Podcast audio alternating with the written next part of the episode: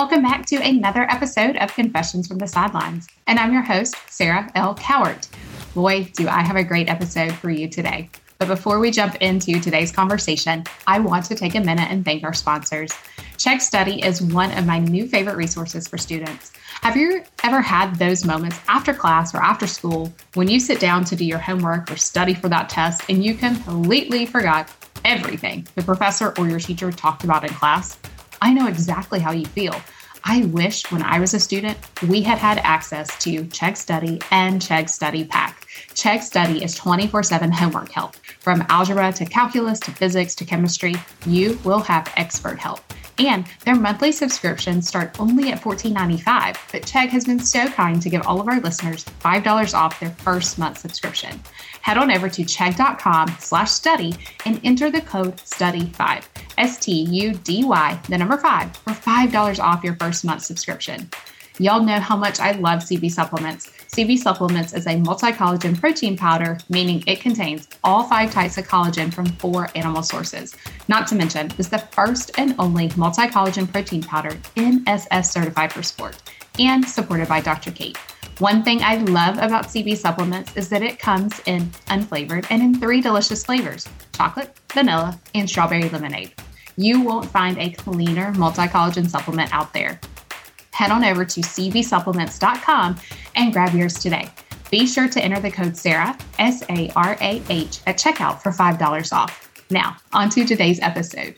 With more than 20 years of experience at the Division 1 level, Dr. Phil Esten returned to his alma mater in January of 2019 to lead the University of St. Thomas Department of Intercollegiate Athletics as Vice President and Director of Athletics. Phil wasted no time in making an impact on Tommie athletics. Faced with the task of finding a new conference home for all 22 St. Thomas varsity sports just five months into his tenure, he secured an invitation to the Summit League and approval from the NCAA to reclassify directly from Division 3 to Division 1, a move never been done before in modern intercollegiate athletics history. I have the honor of working alongside Phil at Penn State, where he served as Deputy Athletic Director and Chief Operating Officer. And here is my conversation with Phil. Phil, I am so excited to chat with you today. Sarah, it's great to see you again. It's been too long. I know. I was actually thinking about that today of how, how long it's been because it feels like yesterday, but it's been almost like four or five years since we've been in the same room or had conversations. Yeah, you know, when we spent, we did spend a lot of quality time together.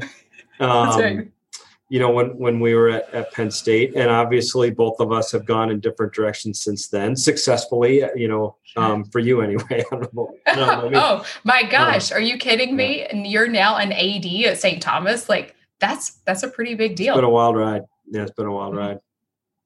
Yeah. So you know, as we hop on and have this conversation, I recall like you and I chatting about your athletic days and playing baseball. Yeah. Can you tell me a little bit about that experience and how that led you to even working in college athletics? Yeah.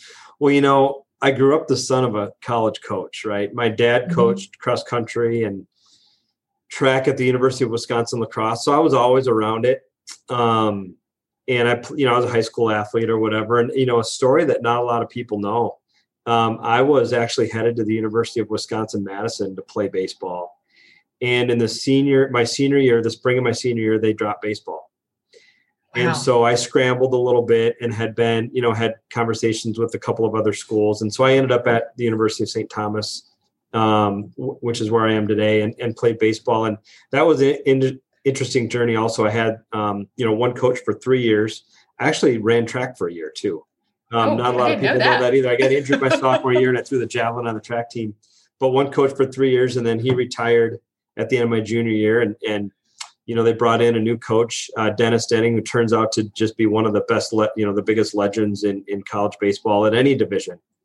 Um, and that really, I think, you know, Sarah put me in the mindset, both the experience I had with my dad and you know the experiences that i had so many different experiences as a collegiate athlete and that the impact that we have on kids hmm.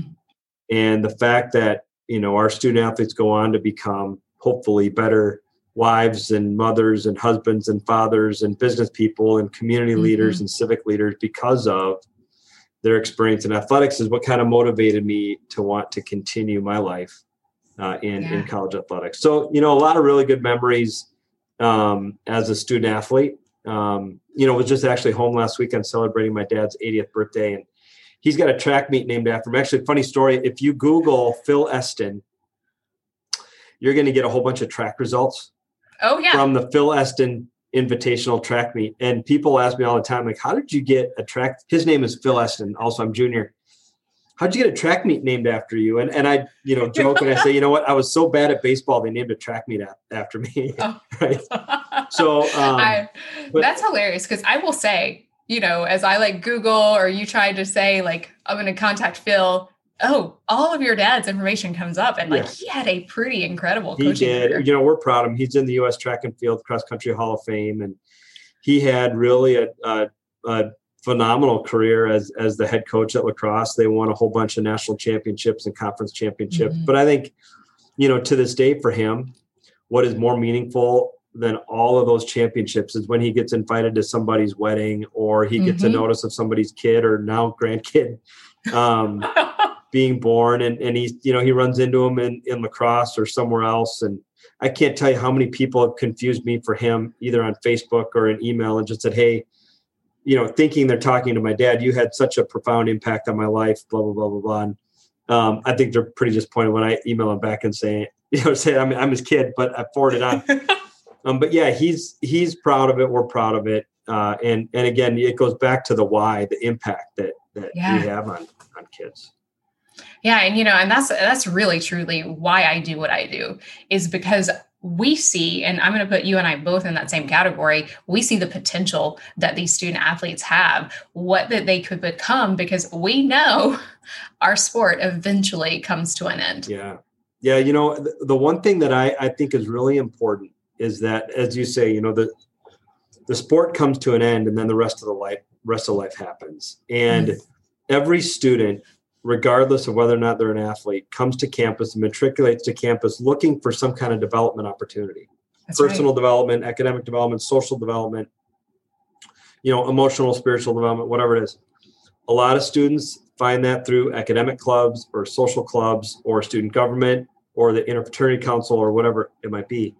And we provide those development opportunities through intercollegiate athletics. And so, for instance, mm-hmm. at St. Thomas, about 11% of our student population on campus are student athletes.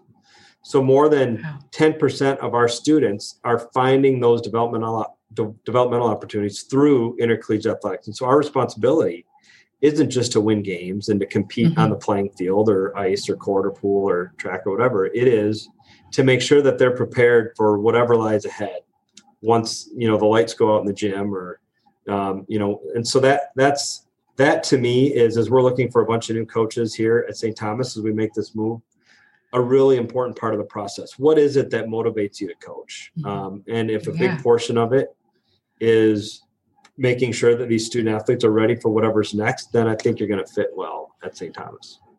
Yeah. And I think, you know, I'm hearing you say this as you make this big move. And I, I want everybody to know what this amazing move is that St. Thomas has made. Yeah, you know, it's it's it's been an interesting journey, Sarah. So I started about two and a half years ago. Um, and the second day that I was here, I went and met with the commissioner of our then conference, the Minnesota Intercollegiate Athletic Conference, MIAC. Mm-hmm. And I sat down with Dan McKane, and he said, "Hey, you're in for a ride." And I and I kind of looked at him like, "What do you mean?" And he said, "Well, well you know what's going to happen." I said, "Well, I don't know what you're talking about." So you're you're going to get kicked out of your conference. we're gonna they're going to kick you out of the conference. I said, "For what?" And he said, "Because you're too competitive." And so, mm. to put it into perspective, in the last 15 years, St. Thomas across all sports has won more conference championships than all of the other 12 schools in the conference combined. Um, wow.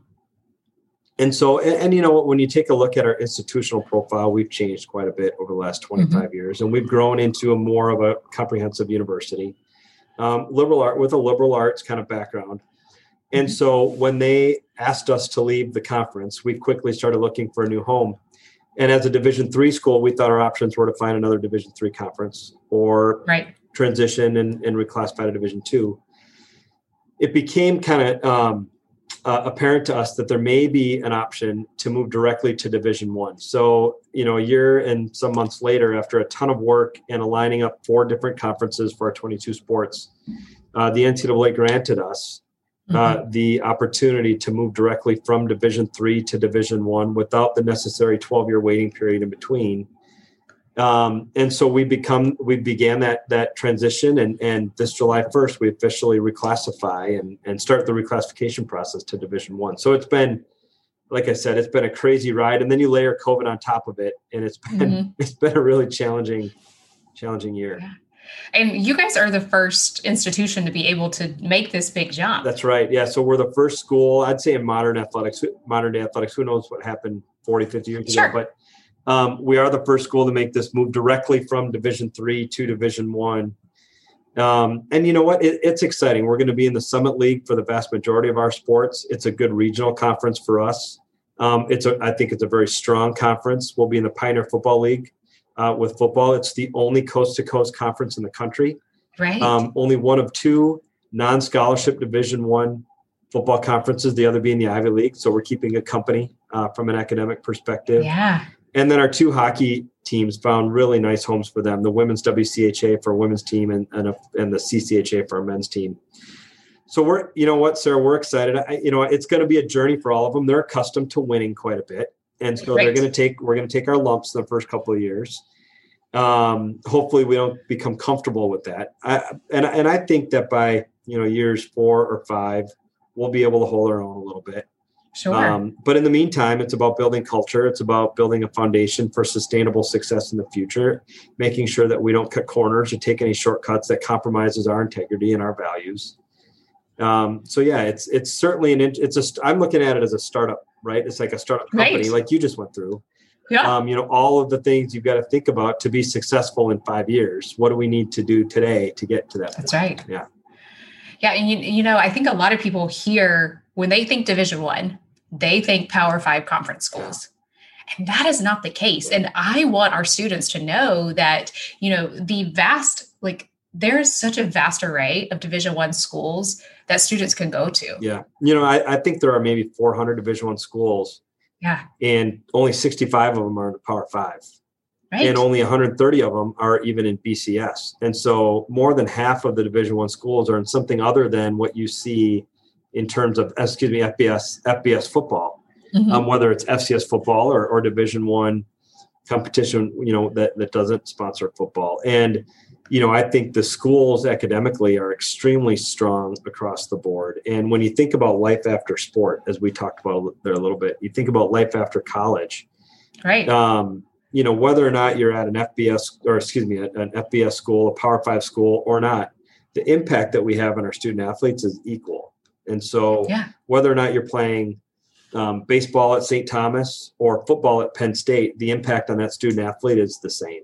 It should be the right. same, right? And the outcome yeah. should be the same, preparing us for whatever whatever is next, and and really thinking about how we provide that platform for developmental opportunities for mm-hmm. for students. And you know, with that too, a lot of these smaller division one schools provide a lot of different avenues for aid versus some other schools who maybe athletic aid is the only thing that they can provide, where some smaller schools have a different opportunity. Yeah, you're you're right. You know, in particular private schools. And you know, the mm-hmm. way that the private school financial model works a lot of times is that they've got some need-based aid, but they also have merit-based aid that helps um, from a recruiting process, but it helps get kids um, you know students to, to school. And so when you're looking at these opportunities you can't factor out the academic and merit opportunities that that somebody might have to help offset some of the expenses. And so while you may only get a couple thousand dollars on the athletic aid side there might be a couple thousand dollars on the merit side that could that could help as well yeah. And I think when we like envision this, these students who are going through high school, they're trying to navigate like, what does this look like? You know, one of the things I work a lot with our students is starting early when they think about academics from an NCAA perspective, because there are so many rules and regulations to become that qualifier. Yeah, you know, I I think that's important. Um, you know, my my oldest son is going to be a freshman this year, and believe it or not, we're already thinking about how his kind of academic roadmap looks so that mm-hmm. he's prepared for college and he's and he's not going to be a division one athlete And so even outside of that, and and um, one of the things that I think maybe parents and some others don't understand is the academic rigor that the NCAA is now holding all schools to through right. APR, um, the academic mm-hmm. progress rate, and through GSR, the graduation success rate. And so institutions have both a carrot and a stick. And that's the way I kind of like to talk about it. With APR, if you reach, and GSR, if you reach a certain threshold, there's financial support from the NCAA. But if you hit a certain basement and fall below that, there's repercussions from an eligibility mm-hmm. standpoint.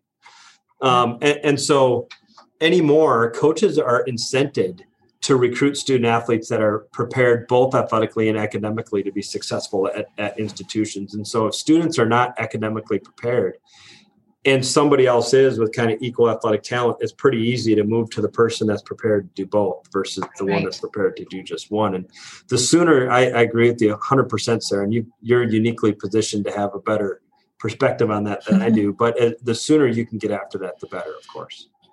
Yeah, and you know, you mentioned about your son going into his freshman year. You know, I that's what I talk about parents like be, starting that process. Whether your student is going to play Division One or junior college level or NAIA, whatever that is, you have to start early, and you want to aim for those Division One qualifications because that will actually set you up for success on any of these other levels yeah. as well. Yeah, you're you're absolutely right, and and the qualifications are pretty easy to find.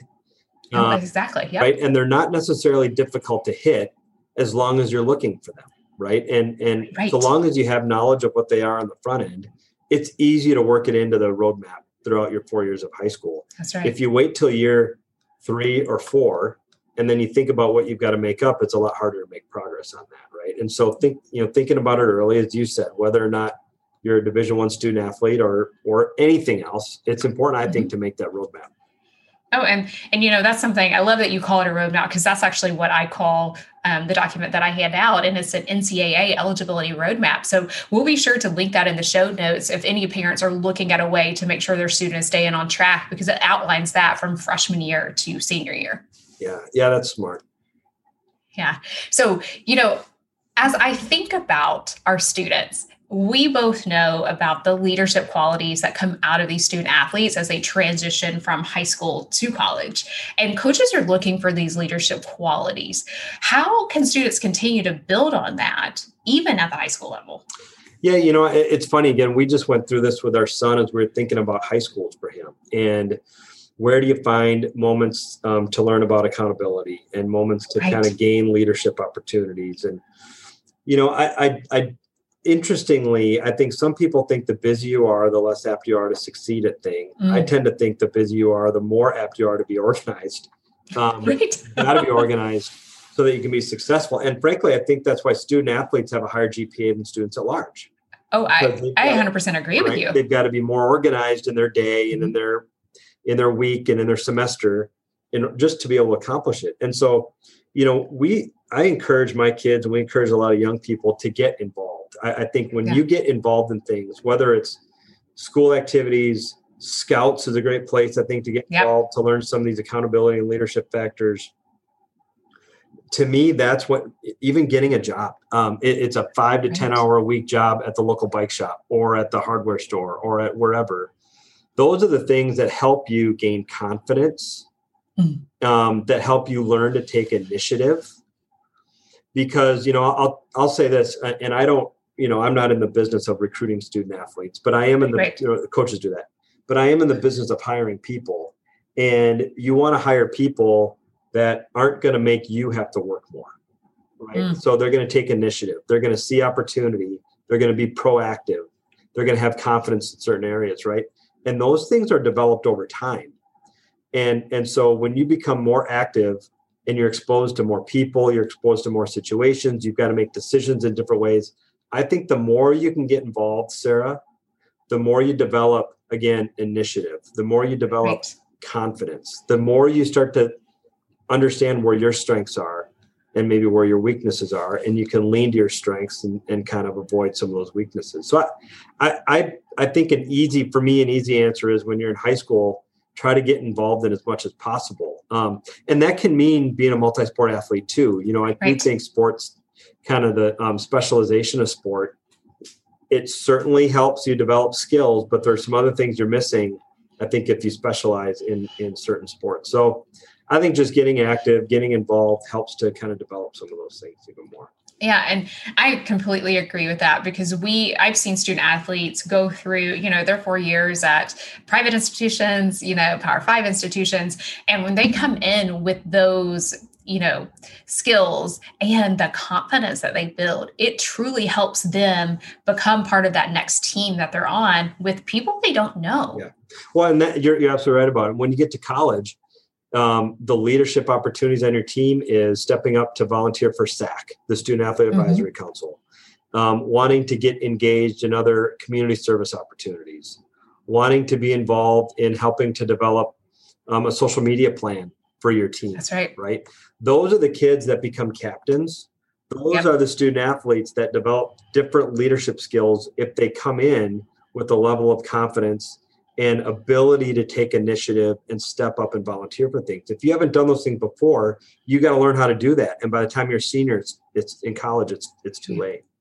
Yeah, and and I think about too, like our freshmen, our sophomores of high school, when they're kind of getting into that planning of I'm trying to pick my college and they need recommendation letters, that's such a great conversation then to have with your teachers about here's all the things I have done. And then your teachers can not only speak to your academic ability, but now they're speaking to everything that you do as a whole. Yeah, you're right, Sarah. And on top of that, um, so many schools are moving to test optional right? Yep. The ACT, SAT test optional or not, you know, you don't need to test at all. But there's got to be a way for them to evaluate right, uh, right um, application some way, shape, or form. And so they're going to look for this comprehensive evaluation that includes yeah. not just what you've done academically, but what you've done from an extracurricular standpoint too. So those things are going to help put you in a position to be positively reviewed by admissions as you're going through the application process. Yeah. I think that's such a great point because you know parents are wondering like how can my student stand apart? What are the things I need to be doing? And and with that experience, you're able to say, here's all the things that I've been doing, and I have people who can speak to that. Mm-hmm. Yep. Yeah. And you know what? Not every school through the normal curriculum is going to be able to offer you some of the leadership things and other volunteer mm-hmm. things that you want. So you're going to have to be proactive and find them on your own. That's right. Yeah, and and there's really good ways that you could do that within your community by talking to your high school counselor, by talking to other teachers that are there. So as you're thinking about it, students trying to figure out like what's going to be that next best thing for you, have those conversations. Let your teachers, your mentors, your parents know that you're looking for these opportunities and they're really easy to find in your local community. Well, and sir, I'm sure in your experience, you saw a lot of student athletes come in who came in with some of those background experiences, whether it's in um, you know, in wrestling or gymnastics or baseball or whatever those sports were. I mean, I, I would imagine you've got a lot of thoughts about what some of those opportunities would be.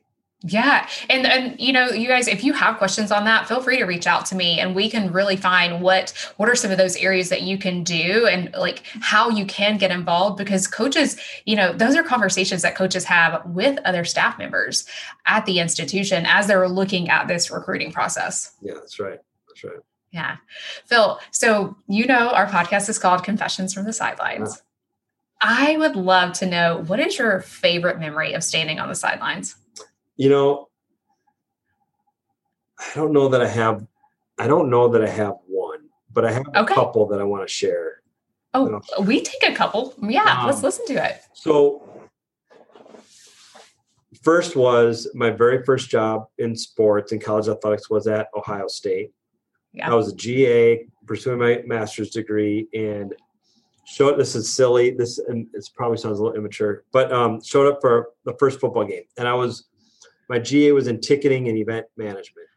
And so the first football game, frankly, I don't remember who we were playing. Um, but it was sold out, right? And and it was pre Ohio Stadium renovation. So it was about oh, okay. It was about 90,000 people. And that was the first time I had seen that many people together um, at, you know, at one at one time. And I thought to myself, you know, I, I grew up in La Crosse, Wisconsin, a town of about fifty thousand people, and my my I I distinctly remember thinking you could fit my hometown in here twice. Yeah. Um, I've had that thought. I've had that thought in stadiums because right? I grew yeah. up in a small town too. And yeah. How crazy um, that is. And that showed me pretty immediately how passionate people are about college athletics, right? There's a lot of passion right. there. Um, a second one that happens to also be football was um, my second job in college athletics was at the University of Minnesota, and one of my responsibilities was helping to build TCF Bank Stadium, which is a new football stadium. So we played off campus in the Metrodome where the Vikings played for several years, for a couple decades. Yeah. And we built this beautiful new stadium right on campus. It's about a 50,000 seat stadium and it was it was six years of hard work um, time at the legislature and corporate sponsorship and fundraising and design and construction and ticketing and all that kind of stuff. And you know opening night we played air force and um, as i'm standing on the sidelines there was the the air the flyover right there. Oh i totally just got chills on and that. it was at dusk and you see the skyline kind of just off into the distance and you've got Air Force standing on one side, and we're standing on the other side as the national anthem is kind of completing. And I thought about all the hard work that kind of went into it, but I also thought about all of the memories that we just built that will be created in the future as right. a result of this stadium and the tailgating that happens and the memories on the field and and the students are coming who are going to meet friends there and maybe you know husband and wives meet or whatever like all the right. memories that we just created in the future by opening the stadium. I, I remember that pretty pretty distinctly too. Oh, what great memories of just being a part of college athletics. And that's what I love about, you know, what you do and what, what other people do in athletics, especially administration, because you provide opportunities for our student athletes to take their academic, their athletic, their personal, their that game to the next level. And it is so empowering well, I appreciate this. So, you know what, what you're doing is pretty important too. I mean, and you, and you know that because this is a really big decision.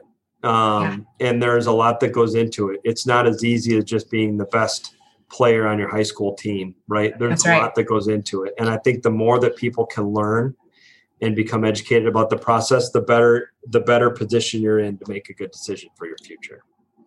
And that's 100% true. You know, I, I, say that often is it's not just about being the star athlete anymore. There are so many things that go into this to become to, to really take your athletic game to the next level. Right. And you've got to be mindful of all of those things too as you go through the process. That's right. Absolutely. Yeah. Thank you, Phil, so much for being here with us today. Yeah, it was a pleasure. Thank you. Thank you for tuning into another episode of Confessions from the Sidelines. Don't forget that there are 19 other episodes of the podcast for you to check out.